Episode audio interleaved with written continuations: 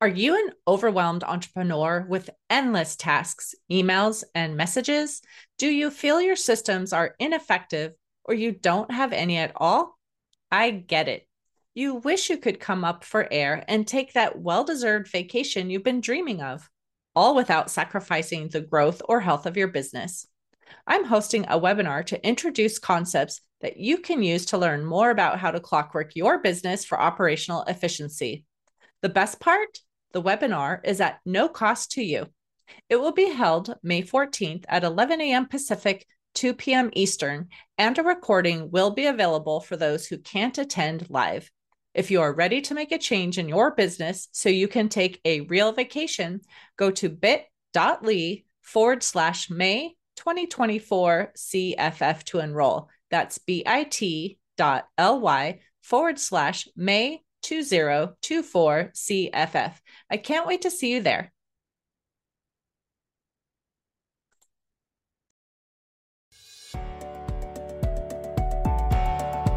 Welcome to Biz Help for You with host Candy Messer. Entrepreneurs like to focus on the big picture, like profitability, success, and a smooth running organization. But there always seems to be those little things like taxes, employee compensation, laws, regulations, and more. Now you can get the answers you need in one place.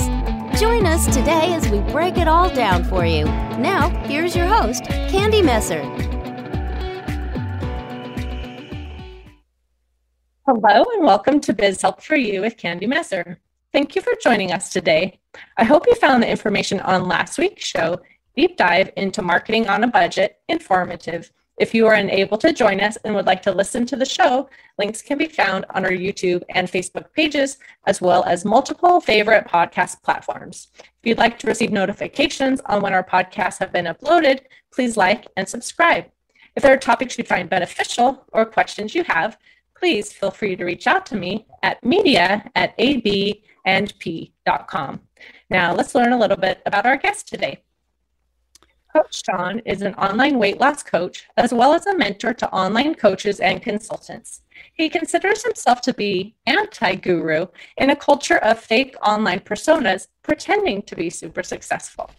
Instead of flashing Rolexes and rented cars, Coach John focuses on teaching simple, practical, scalable solutions to building online businesses that can stand the test of time. He's written and created three mini courses and two full length courses to take someone from an idea to a fully functioning, scalable coaching business in 12 weeks or less. So, Jonathan, welcome to the show. Hey, thanks for having me. Well, I would love to learn a little bit more about you and how you even began in this coaching industry before I ask you some other questions specifically on this topic. Yeah, I mean, I would say that um, I, I, I don't think I graduated from university thinking I wanted to be an online nutrition coach, and I've, I've got quite a varied background. I've been uh, a nanotechnology researcher. I've been a marine engineer in the Navy, uh, a globetrotting English teacher, a power line technician a heavy equipment operator in the oil patch. I've wow. a nutrition and supplement store, so bricks and mortar business, um, as well as I had a light oil field hauling company. Um, and then ultimately ended up uh, coaching online. It actually came about as a result of a previous business failure. Hmm. Um, so the bricks and mortar supplement store that we had, one of the other things that we offered was this nutrition coaching, and it kind of it kind of meshed well together because, of course, as a part of a nutrition plan, we could also recommend certain supplements that would benefit the individual, and so it kept people coming to the store, but also provided us with an additional revenue stream. Um, but ultimately, that business uh, failed. It was it was a really um, unhealthy business partnership. Um, there, there's a lot of um, let's say lurid details that I'll, I'll, gloss over, but it ended up costing me my my life savings, and so. Wow you go, okay, when you've lost everything, uh, what, what, do you do? And uh, so I thought, well, I'm going to build something that somebody can't take away from me because this is actually the second business I've had that failed. Uh, so you think mm-hmm. like, what, what is it? I share that because I think it's important as entrepreneurs and, and business owners to understand that like failure is almost inevitable when we when you enter the business world. There's certain factors that come about that really are very often outside of our control, but it, it shouldn't it shouldn't dissuade us from from dipping our toes into this. And so I decided I was going to build an online business, and I didn't really know what I was doing. And I, I, why I call myself an anti-guru is because like I, I went around and looking for some coaching, some guidance, some mentorship, and so on. And there's just there's a lot of people running the same script out there. They're promising you they're going to get you to six figures. They flash on all the money they're making, and they show you snippets of this person or this person saying how much money they made, and so on and so forth. Um, they run you through the same sales process. It's like they're all in the same mastermind, and uh, you know, I so I'd I'd uh, sort of get burned a few times by mentors um, before I realized, you know, like there's a lot of people out there that don't have integrity. Um, they'll tell you what you want to hear. Once they have your credit card information, you're kind of screwed. Uh. They'll throw you. They'll throw you into a group coaching program with 60 other coaches. You get on these two-hour Zoom calls where you might get one question answered because they're all trying to just basically get as many credit card numbers as they can so they can brag about the numbers, and they're not actually worried about helping people. So I kind of built my business from scratch. I've got an engineer's brain and I really I really focused on making it like lean and efficient. I like to call it. So I, I didn't want it to take you know hundreds of hours a month to run this business as a solopreneur, and I figured out there's we have a lot of technology we can use to kind of leverage uh, our, our time. And then I kind of inadvertently became a mentor because some people just asked me, "Would you teach me how you built your business?" And so I thought, well, if I'm going to teach you, I might as well write a course about it. Mm-hmm. And that mm-hmm. kind of started this this process of mentoring. And so I don't even run a website because I just do everything by word of mouth. I help somebody, they tell other coaches about it, and then people, you know, kind of come my way. Um, and that that's that's sort of how it started. Perfect.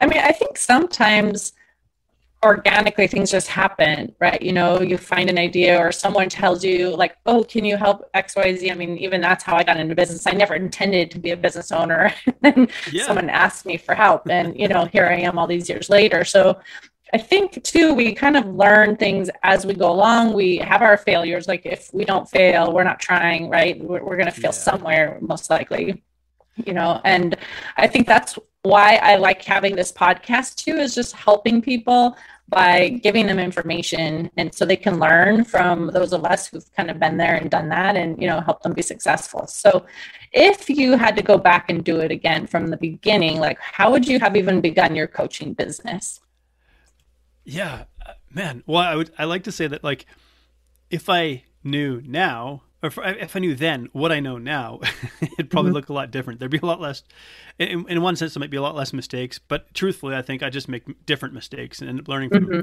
But I would say uh, start with an idea and be publicly transparent about it. So starting a business sometimes it's really daunting. And one of the pressures we feel is like maybe we're afraid to tell our friends and family what we do. We don't want to spam our friends on social media and things like that. Or maybe we just have a kind of a, an unhealthy relationship with money. So we're kind of we're kind of afraid of it um, uncomfortable with it that kind of thing. And so we're afraid to talk about what it is that we do.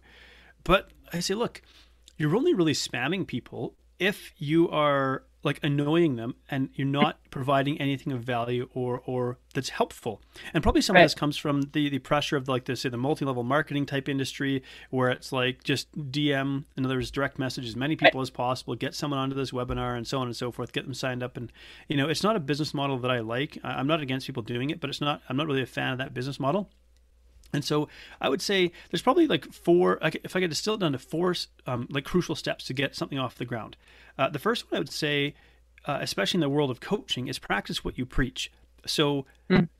it's easier to tell somebody how to do a backflip than to learn how to do a backflip yourself. Hey. So I felt like it was really important for me to run a successful nutrition coaching business first. I needed to be able to prove that not only could I teach people, because you could just read a textbook, I guess, you could try and, I don't know, rip off other people's information and, and, and, teach them, so to speak. But I wanted to prove that I could do this first before I would ever consider teaching anybody else. Cause that's a part of being in, in what I call being in integrity. Um, like you could also say maybe like live what you teach. I, I don't mean in like the you know those nine i don't know if you remember like those 999 steak knife commercials like and if you act now i mean oh my god right. we're gonna throw it another like no nobody wants that sort of infomercial type but but just genuinely authentically enthusiastic or passionate about what you do i think really matters so mm-hmm. live what you teach i think really is really really important i think the second thing is um, share free help so I think there's sometimes is this fear, like back in the day, it used to be like, oh, I have my super secret special email list. Um, I share information there that you won't find anywhere else, and so on and so forth. But the truth is, I mean, we live in the age of Google. Uh, I do, I do have an email newsletter, but I think it's people are on it because they enjoy how I how I share information, my particular take on things. They're interested in me, the human being. And so if you if you try to pretend that like um, information is the problem, you're losing because it, we don't live we live in the information age.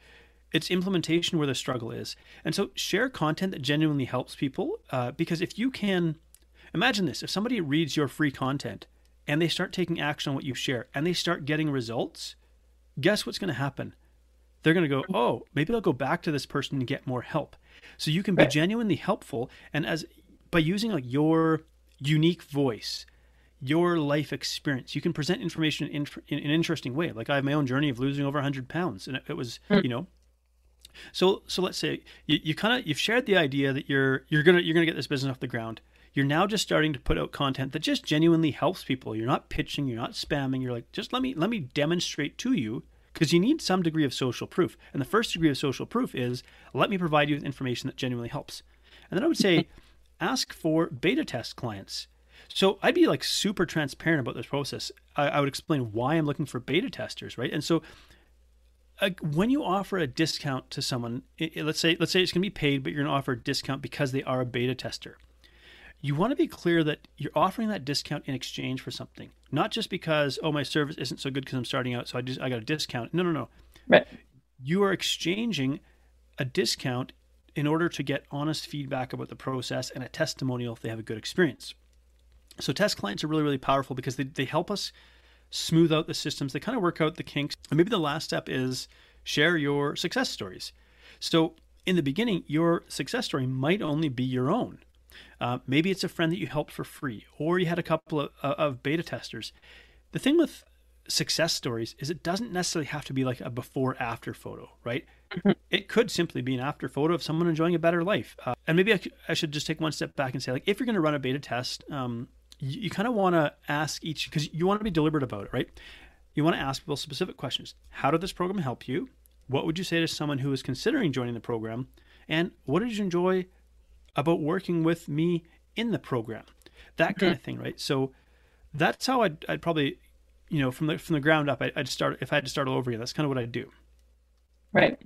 And those are all great tips. And I think, like you said, when you were saying people might be afraid of spamming their friends or family, I think, like you said, if you just say, hey, this is what I'm doing, you know, are you interested in some of the information? You know, a lot of them would probably say yes because they want to help you too. And then, you know, if they don't want it at that point, they can opt out, right? If it's a newsletter, they can opt out or they can sure. let you know or they don't have to follow you anymore. So it's not like you have to feel that you're forcing it down. That's another thing, like you said, if someone's sending messages directly to someone's inbox or something. But I think yeah. it doesn't hurt to let people know what you're doing. But I think sometimes on the opposite side, people might be afraid to say something because, well, if I fail, nobody will know. right? right. Yeah. You know? Yeah. That's that's true actually. Um, and I would think here here's another thing that maybe we don't consider uh, let's just say your, your Uncle Joe. The, maybe they're not going to be like your ideal client. But if they're hmm. aware of what you do and they they bump into someone in a coffee shop in a conversation and go, "Oh, hey, you know what? Um, my you know niece, whatever nephew has does this actually," and you know, if you'd like to, you know, so we we trust like personal referrals more than say an ad that we see on Facebook, yes. and so just if people are it's not to say that i mean we, we could talk about referrals a little bit down the road but it's not to say that referrals are going to be the only source of business. But if someone knows what you do and is aware of like you're good you're passionate and so on you're gonna you're gonna have a degree of relevance in their mind. And when if they ever bump into someone in conversation they start talking about it for example weight loss or health people might talk about me um, because they're aware of what i do. So instead of treating people as like they're either buy from me or they won't treat everybody like a potential source of marketing just by being aware of what you do right and word of mouth is important, but what about like other types of marketing? And you know, in terms of people always talk about organic marketing and things too. So, what is your opinion about that? Organic marketing, well, maybe we could say marketing in general. You're going to kind of pay in one of two ways. So you're going to pay with time, or you're going to pay with money, and sometimes it's a mixture of both. There might be this sense that organic marketing is dead because on social media platforms in particular, where a lot of organic marketing takes place they've definitely cracked down on people. They really have cracked down on organic reach. So we want to we want to recognize that it is more difficult. The online space also is getting more saturated, especially after COVID and people move to a more online environment. And so what's really necessary here is to be able to craft a unique message. Mhm. It doesn't have to be novel and ground like something that's never been thought about before, but you want you want to have something that's unique to you. Your voice as a human like becomes really really important. Your story, that part of your content becomes really important. And so I, teach an organic strategy that I call ACE, which stands for authority, connection, and engagement.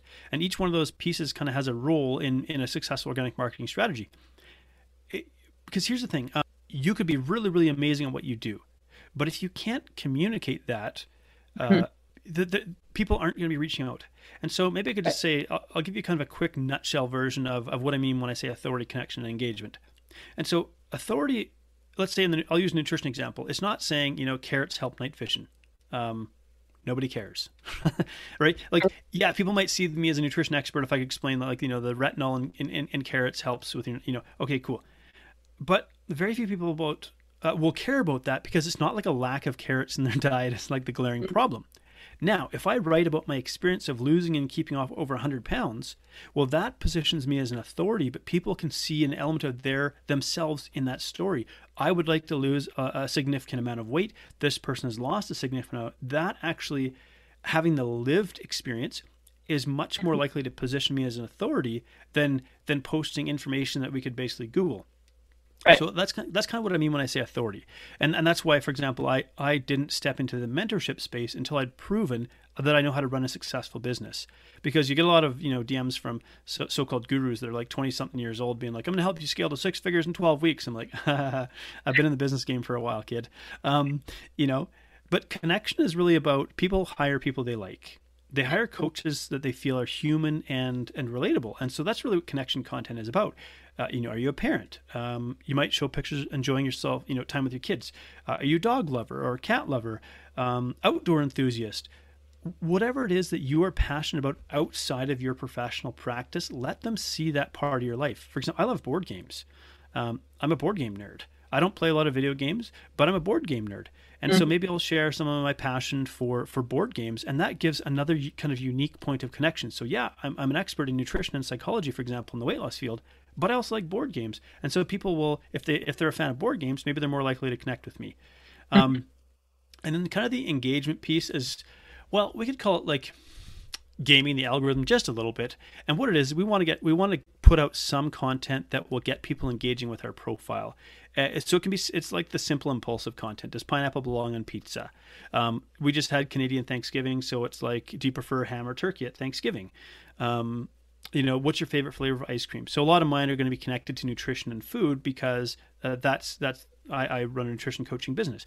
That sort of idea where people can just be entertained. They can, you know, show me your favorite GIF, something like that, where people are now engaging and commenting on your profile, and you can reply to those comments. And, and it just it means that if someone engages, they're more likely to see other content you produce. Because if you only produced uh, like authority content, you will see lower engagement. It's not that people don't read it, but they're they don't always react and engage with that type of content. So by mixing in these other parts, you're getting people more uh, more connected to you in a more well-rounded way. Right. So, what would be the dark side of the mentorship and the guru industry? I know you've said you are different than a lot of the ones out there. So, talk a little bit about that. Yeah. So there's a lot of like you know I said earlier it's easier to teach a backflip than to learn how to do a backflip. And there's a lot of people who I kind of think couldn't hack it as an actual let's say coach or professional in their own realm and they thought it would be easier money to tell other people what to do instead of do it themselves. And they feel like they can justify charging a higher price because we will kind of see greater value in me teaching you how to make money versus me teaching you how to lose weight. But the problem is they, they all like so they all run the same script where it's, it's about getting you on the hype train, getting you on a sales call. Once they have your credit card information, they kind of have you by the tail. And it's a lot of people sort of peddling the same stories. Like I remember being in a conversation with a guy and he was like, uh, I said, look, I've been in this game for a while. I've even I've worked for a mentorship company, I've been a mindset coach, so I've been behind the scenes inside these companies. I know how this all I know how the game works. So I said, just tell me what your price is. And he says 10K. So 10,000 US dollars for, for a three month program. And uh, I said, cool. Uh, I appreciate you sharing that with me. Um, he said, I had to raise my price in order to help people get better results. So I was like, really? Really? yes, there is a degree of correlation between what people are able to pay and sort of because money we could say is kind of a reflection of people's commitment to the process right. or belief in the process. But there's kind of an upper limit to that. And when you are now like pushing people to, he said, you know, if you can't find the money, you, you get resourceful. And it's like, maybe I just don't want to invest the money in you. That's more like what it is. Excuse me. So it's like um, they're, they're sort of drinking the same Kool Aid where it's all about like, you know, money is abundant, money is all around you. The universe is filled with abundant money. Just stand in the stream and, you know, interrupt the flow of it. And uh, all of this sort of esoteric, intangible, like kind of BS. There is something to mindset. I agree. You, you, you know, being confident in what you do um, or having confidence in the process you're going to be a part of means you're more likely to take action. Right. But they're all peddling the same sort of woo woo, um, almost cult like sort of mentality, um, selling the dream that it's just going to be easy making money, and they all want to push the same high ticket um, uh, way of doing things. And we could talk about high ticket business and the ups, the pros and the cons of something like that as well. But that's kind of so you kind of know when someone slides into your DMs and it's like, you right. know, so tell, tell me about what you do. You know, are, are you really where you want to be in life? And, you know, that kind of thing. You kind of know where that conversation is going. And it's like, I'm just going to have a real conversation with people, talk to them like a human being, get a, get, get a sense of where they're at, where they'd like to get to, and if I can genuinely help them. Right. And I think for those who are listening to this thinking like, yes, I want to be a coach or I want to be a more successful coach, maybe they've been doing it for a while and they're looking at some of those people and saying, oh, I need to be charging, you know, more. I need to be doing more so I can really get out there and letting them know, like, don't compare yourself, right? Just be yeah. you and whatever works for those that are your ideal clients, right? You, you don't want to chase people away because the price is out of their range, right? So yeah. I guess you know, just helping them understand that, like give them any tips on how to figure that part out, maybe. Yeah. So in terms of there's there's often pieces of the puzzle that get missed. So let's say, for example, you see this coach talking about how they're charging, you know, six thousand dollars to run a three month coaching program, and you go, "Oh man, I want to be able to do that." Well, the truth is, most people are never going to be able to drop six thousand dollars in a three month coaching program. So what you don't know is that person maybe lives in the Bay Area in California, and their father's a venture capitalist, and their sister runs a tech company, and they're connected to all these high flying tech people who are making, you know, 600 800,000 um, or a million bucks a year and $6,000 is a drop in the bucket for them.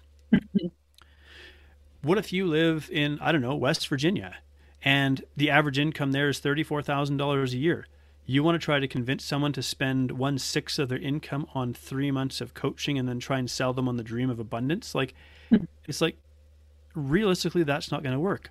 And so this is kind of where I would say like systems and scaling come in in terms of figuring out okay, this is what my sort of clientele because even if you're excuse me, even if you're online, you're very likely going to still see a lot of your clients come from your local geographic region because hmm. well it sounds exciting to be like oh i'm online i could have clients anywhere in the world it's like if i have a client in india there's a 12 hour time difference that's really inconvenient for trying to connect right like it just it's impractical. So chances are you're going to have mostly people sort of in a similar zip code similar time zone that kind of thing just from a practicality standpoint.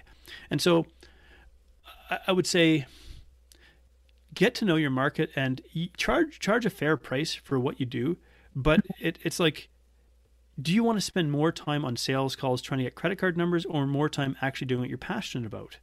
Right that that's another thing because like I've I've done high ticket, I've done low ticket, I've done sort of a, a mid range price, and that's kind of what I've settled on. Really, is kind of a mid range price point um, for that reason. Um, and maybe I could say like I think the the six figure goal is overrated. Mm-hmm.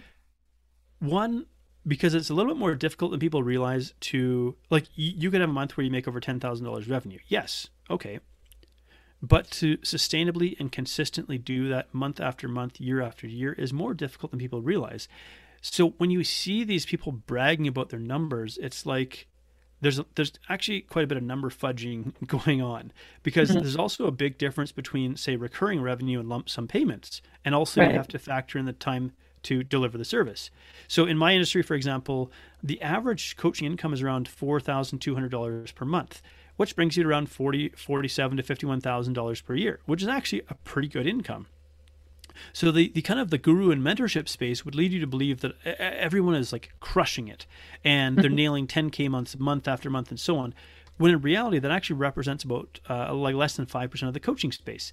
So there's there's a big difference between having a month where you bring in $10,000 revenue and a business that brings in over $100,000 a year. So there's a lot of extrapolation that happens in the numbers as well. And so I would say for me in business, it became a lot more about freedom than income because so let's just say I could make seventy to eighty thousand dollars a year working twenty five hours a week. That's amazing, and it's a lot less hustle in a sense because you gotta you gotta figure out. Like I was spending a lot of time, say, messaging people. I was spending a lot of time pumping out content and so on. I was getting away from coaching and away from living my life, and so there, there's other aspects of business or life, I think, that are more important than just trying to be able to brag about a certain dollar value coming into your bank account. Right. Right. Yeah, it comes down to balance too, and that's not always easy, but uh, you know, and what your definition of success really is. Yeah. And actually, I was asked this question recently about what I defined as success, and you know, I I looked at it from a different perspective uh, there was a few different things I've talked about. You know, there's business success and personal success and like relationships and things. But I had, I said I had gone to a conference once where this gentleman was talking about how successful his business was, um, but he'd been divorced three times. And so I thought for myself, that is not for me. Like I'm not going to have the most successful business, but have a marriage in shambles, you know? So, yeah, I mean, that was great. If that was his definition, um, so I think we each have to have that definition for ourselves too. Is like, what do we want to define as success? And is it going to be only looking at money, or is it looking at, like you said, you've got your freedom or time with family? Like, what is it that that is going to be your definition of success, and and not just focusing on one thing? Yeah, like most days, I don't start my my business day before 10 a.m. Mm-hmm. Um, forget, forget forget the 5 a.m. club. You know, like that that's overrated too. Really, truthfully, um, and it's because my I have a young son and he's a bit of he's seven months old and he's a bit of a night owl, mm-hmm. and uh, so I would rather. And in the mornings, like my mornings are mine and my family's. So I'll, I'll get up in the morning. Um, I invest in myself first which can be a hard thing to do. But you know, I, I, when I say invest in myself, like again, I don't want to I don't want to make it sound um, uh, what's the word like ostentatious. But I mean, I do little things like I get up, I brush my teeth, uh, I hop on my recumbent bike, go for like a ten minute ride, get some blood flowing, get some oxygen flowing, um, and then I actually have a cold shower every morning. Um, it's you know I don't think it has magical powers, but for me, it's really just about putting myself in an uncomfortable situation and being willing to be uncomfortable. Um, it's a funny little i call my like my little resilience test. Because if you want to be an entrepreneur you want to be in business you're going to be uncomfortable. You're going to have thoughts of wanting to escape wanting to pull the chute wanting to you know and so on. And so it's like that's kind of my little resilience test. Um, and then it's and I'll make breakfast for my wife. Um, we have morning snuggle time with with my son. Um, we just have a little bit of quality time together as a family. And so I, I've really like I've nourished really my soul, could you say, mm-hmm. before I ever go and start giving of myself to other people. Because whether it's in mentorship or nutrition coaching, I'm kind of in the business of service, like serving other people, helping them. And so I really have to fill my cup first. Otherwise, um, you know, I just I'll end up burning out and just giving and giving and giving and ending up uh, burnt out. And so that's one of the cool things. Like I would call that success, or mm-hmm. being able to take an hour and a half lunch break. Um, you know, uh, before this, I was just rolling around on the floor with my son. Um, you know, just just having some fun with him. So having that kind of freedom, because I've built a business that allows me to do that. Right, that's important. So if someone is thinking of going into this field, coaching, you know, mentoring, whatever industry it really is, though, what's the hardest part about having it as an online business? I would say probably the ability to to disconnect. So mm. let's say like if you have kind of a traditional nine to five or eight to four or whatever, something similar, you know, there is kind of the possibility of shutting off when you get home because kind of your work is done at the end of the day. And you, you don't actually like you don't actually earn any more money by worrying about your job when you're at home. So you really get to have, there's a clear delineation between like home and work and time you know time at work and time off. So there is because there is something like some people are just better off as employees. That really works well for them. In the online space, could you say like th- there's always more money that could be earned. Mm-hmm. So if you it can be really difficult to shut off and stop worrying about it. And the thing is even having a successful business like it doesn't mean that it's all just like a gravy train and everything like I I there's a lot of responsibility being an entrepreneur because if I step away from my business, like it is going to suffer. I do a little bit of outsourcing. I have some help in, in aspects of my business, but ultimately I'm still the heart of my business. And so when I step away, it it will it if I step away for too long, it will suffer. And so even mm-hmm. if we go on vacation, um, and I I have kind of ways of setting things up for going on vacation, but there's probably I'm probably going to check in most days, you know, or I probably won't go more than two to three days without checking in on my business. And so that's kind of a trade off. If, you, if you're going to be in business, um, you're probably going to be more connected to it than you would a job. Mm-hmm. That's true. So I know we talked before about marketing and we talked about, you know, word of mouth and we've talked about some organic marketing and things like that too. Um, and I know social media isn't always what we hope it to be. You know, we don't yeah. get the reach that we hope. So, what are some of the ways that business owners can grow their businesses without depending upon social media? Yeah. Um, I, I like that's a good question. Why I like this one is, you know, like Facebook recently had their uh, like their, their sort of shutdown or whatever happened there, and uh, Facebook and Instagram and I think WhatsApp were offline. So it really kind of highlighted it highlighted the vulnerability that exists if if like the primary driver of your business is on social media.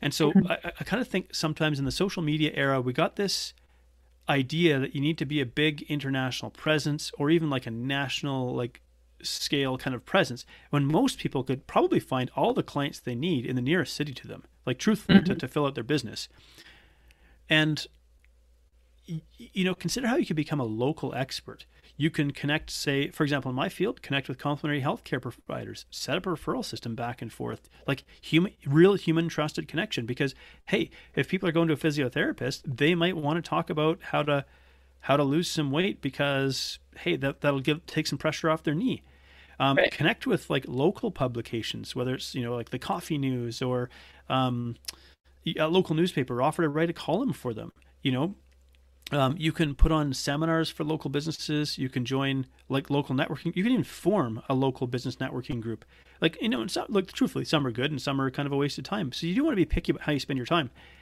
but i think in a nutshell, what I'm trying to say is maybe think about being a big deal locally before ever right. worrying about being like this national or international superstar. Mm-hmm. And I think that helps too because often we're hearing, oh, you need to be on this platform or that platform. And then it can feel totally overwhelming, you know, to have to take the time to be on that and respond and all that. So I think that takes some of the pressure off, you know, yeah. of thinking, you know, if someone's starting a business, there's so many hats they have to wear anyway. They don't have enough yeah. free time to really be on social media. Well, uh, in that note, I would probably say it's valuable to maybe pick one or two platforms that works for you and mm-hmm. make that your primary platform. So for me, I, I am a fan of Facebook um, and by extension LinkedIn actually because they they're kind of versatile in the types of content that I can produce. So, for example, I produce a sort of I call it a, uh, a live broadcast podcast, and so I do a podcast, um, but I, I, broadcast it live, and so people can see it on you know YouTube, Twitter, Twitch, uh, LinkedIn, Facebook, and so on, and they can actually interact with it in real time, which is kind of a neat thing. And of course, I can always take the audio afterwards and upload it to my to my podcast, but um, Facebook and LinkedIn, they allow me to pr- produce like I can do visual content, I can do written content, I can do video content. Like there's there's so many different aspects to it. Whereas say something Instagram, which is, can be a fantastic platform, it's not really up my alley because it's primarily a a visual platform and an entertainment platform. So it's about either having really nice visual pictures or being able to create like humorous little clips and reels. I tend to be more of a long form content producer. That's why I'm in, in of the podcasting space. Um, so it's kind of like picking what works for you in that regard. Mm-hmm. Well, and we've heard before too, you know, it's not always about the number of people that you have following you, but how many people are engaged. Um, but then they're saying, well, if your numbers are too low, you're not getting the reach. So, what is your opinion in terms of having a big audience? Um, I say it's overrated. so here, here's an interesting thing: the number of businesses that I have, let's say, or that my friends have, they they request me to like, let's say, their Facebook business page, and most times I decline, and and people would think, oh my gosh, you're a jerk, you're not liking their page, and I go, well, no, actually, here's the issue: it's not relevant to me. It's not mm-hmm. something I'm interested in. It's not something I'm going to follow, engage, interact with. So I'm actually going to hurt them by liking their business because I'm going to be a dead follower. Mm-hmm. You want you want engagement, right? So a big audience could it be helpful? Yes, if you have a simple like standalone offer that they can purchase. But the real challenge is it's very difficult to build a sense of community. So I remember like I was like working my tail off to try and like grow my audience. I was spending hours a day on social media content. I was researching all the right hashtags. I was commenting on the influencers' posts and liking and so on. And this isn't to say those activities don't have merit. Like you're to have to put in some legwork to get people aware that you exist, especially like nowadays in the online world. But a lot of the reason why I was doing it was because I thought that I needed a bigger audience in order to be successful. So I had this idea in my head that I couldn't succeed with a smaller, moderate sized audience. But a small audience, when you nurture that, can actually become a really highly engaged, intimate community. So building connections and relationships with an audience is, is easier when it's smaller because you can interact on a more individual level. And right. so I would say kind of like the more specific you get with regards to like your niche and who you serve, the more like targeted your message can be. And so rather than focusing on say vanity metrics like likes and followers, you want to try to focus on growing um, like a more deeper, intimate connection with your audience. And so where that comes from is really becoming very, very clear about uh, what is that we do. So when we talk about an offer, in a sense, business exists to solve a problem. And you kind of say to people, I'm going to help you get from point A to point B. I'm going to help you get from being a frustrated yo yo dieter to losing the weight, keeping it off, and living a life you love. That kind of thing. So if you really understand your audience, you can build this really, really engaged, kind of intimate following. Yeah, that's great advice for those who feel, you know, oh, I have to have numbers. You know, we're always hearing about that. So it is really, really nice to hear. Just focus on those that you have that are really interested in what you have, because that's what's going to end up happening um, in terms of bringing in more business, because they'll refer to those yeah. that they know that need your service, right? Well, just picture this. If you're trying to build this big audience, you're you're kind of saying to every follower, you're not that important to me. Mm-hmm. Now, how about you flip that around and reverse it? What about every follower you have? You said to them, You're important to me and I want to help you. They're much more likely to be interested in the content you produce if it's relevant to them and their problem right. than some big influencer who has 400,000 followers and gets a thousand comments on every post but can never do any. Like, good luck responding to all those comments. They can't. Right. So mm-hmm. treat every every individual follower like your best client. Great advice. So again, with someone starting a new business, or maybe you know they've started for a little bit of time, but they're still the sole owner doing everything, and they're feeling completely overwhelmed with everything that has to be done. Like, what is your recommendation for the three top productivity hacks that have helped you in your business? Yeah, uh, number one, I would say this might sound counterintuitive, but stop looking for shortcuts to the hard or uncomfortable work. So there's a lot of stuff that we need to do that isn't all that much fun, especially starting out when we are wearing all the hats. So what happens is, you know, and I found myself doing this busy work. Mm-hmm. So a lot of time being consumed just doing stuff because I was trying to avoid doing something I didn't really want to do, frankly. And so a lot of work just kind of it, it, like it's not business that moves, or sorry, it's not activity that moves my business forward, but it felt like I was doing something. Right. But it like it really so it, it's like you kind of have to maybe I could say by extension, become ruthless with your time management. So we, we all have a limited number of productive hours in the day. You want to figure out what are the activities that are actually generating some revenue for me. Um, and then we build our weekly calendar around those things. Like time management is not about being a slave to a schedule. In my mind, it's actually about creating headspace. So what I know is I don't have to manage these tasks because in, in my head because they're on paper. Um, so then I can, when I go to take on a task, I'm focused on that one task. For example, we're, we're doing this interview. I'm not worried about my clients. I know that later in my schedule, I have a specific block of time where I'm going to focus on engaging with my clients and supporting them. Right now, I don't have to worry about that because that's on my calendar. And then I would say the, the last one would be cut down on unnecessary complexity. And so there's a real temptation to want to make things um, flashier and more complicated than they need to be. But if you take a minimalist approach to setting up your business and you only add in like necessary complexity, when it, it allows you to accomplish more in the same amount of time.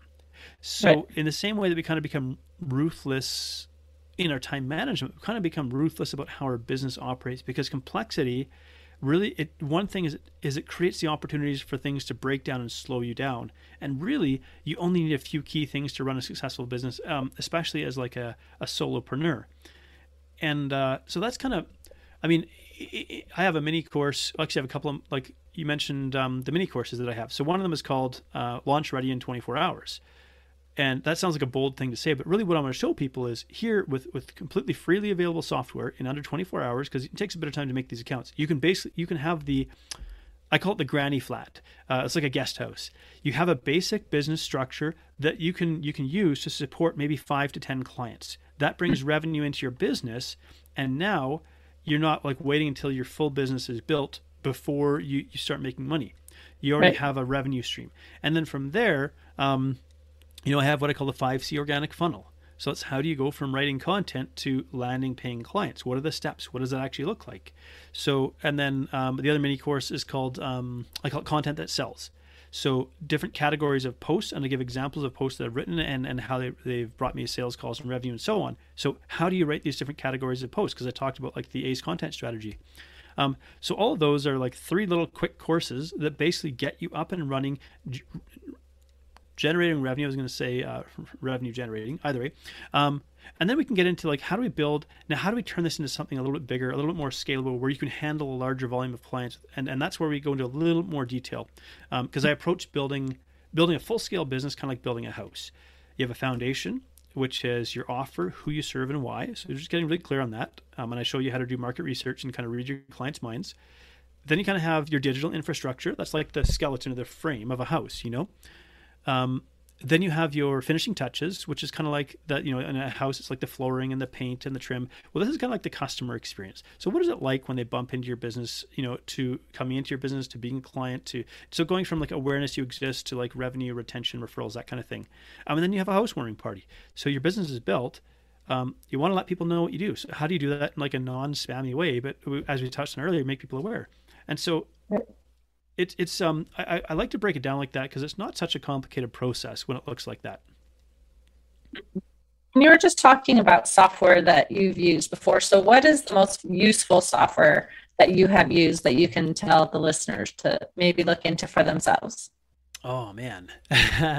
so I mean I I have probably I've I've trimmed down the number of software programs I use because I was wading into the waters sort of unnecessary complexity um, because partly because I do try out and trial some of these things in order to see how well it integrates into my business. Does it work? What are the what are the problems and so on? Because I'm I'm like a former scientist and analytical uh, chemist, and so I, I, I do bits of research.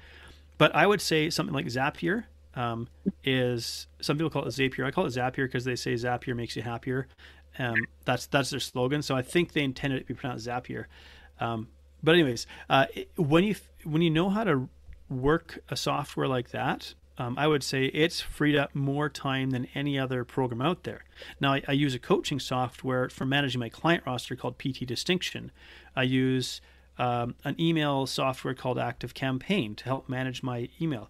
But the cool thing is Zapier now allows PT Distinction and Active Campaign to talk to each other. And so it allows me to automate steps in the process, whether that's the onboarding process or the coaching delivery process and uh, and that's what I show people how to do. I'm like not not just use Zapier per se, but here's how you as we break down the process of what, what it looks like when you work with a client. Here's how you automate repetitive steps, um, which actually frees up more time to either spend time face to face with your clients if that's what you want to do, or spend more time doing something else. And so mm-hmm. yeah, I would say uh, it, again in a big nutshell, that's I'd say Zapier has really been helpful um, figuring how to how to make that work for me. Perfect. Well, I know we're coming to the end of the time that we have for the podcast today, and this has been great information. I'm sure there's more you even have to share. Um, but I wanted to see if you have an offer that you would like to extend to the listeners.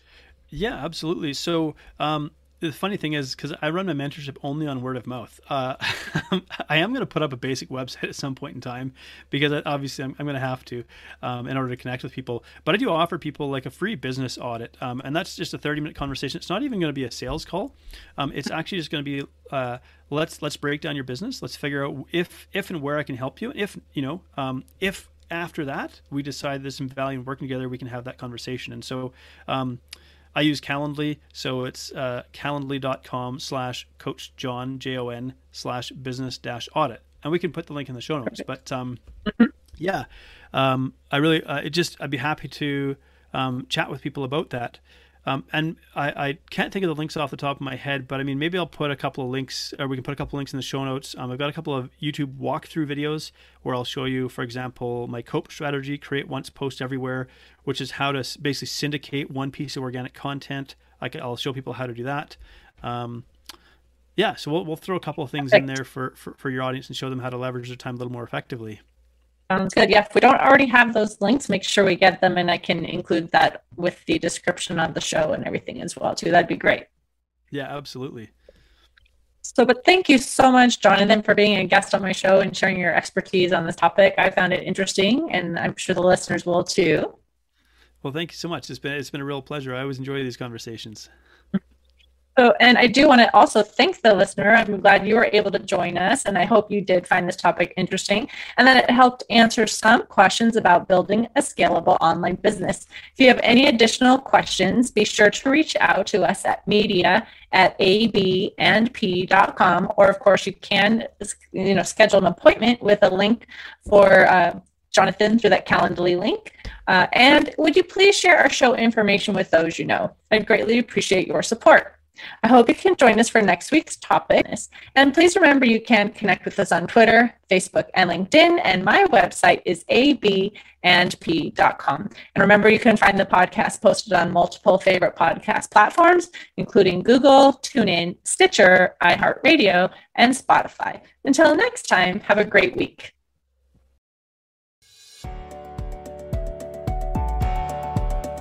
Thank you for listening to Biz Help for You. Please join your host, Candy Messer, again next Tuesday. Have a terrific week.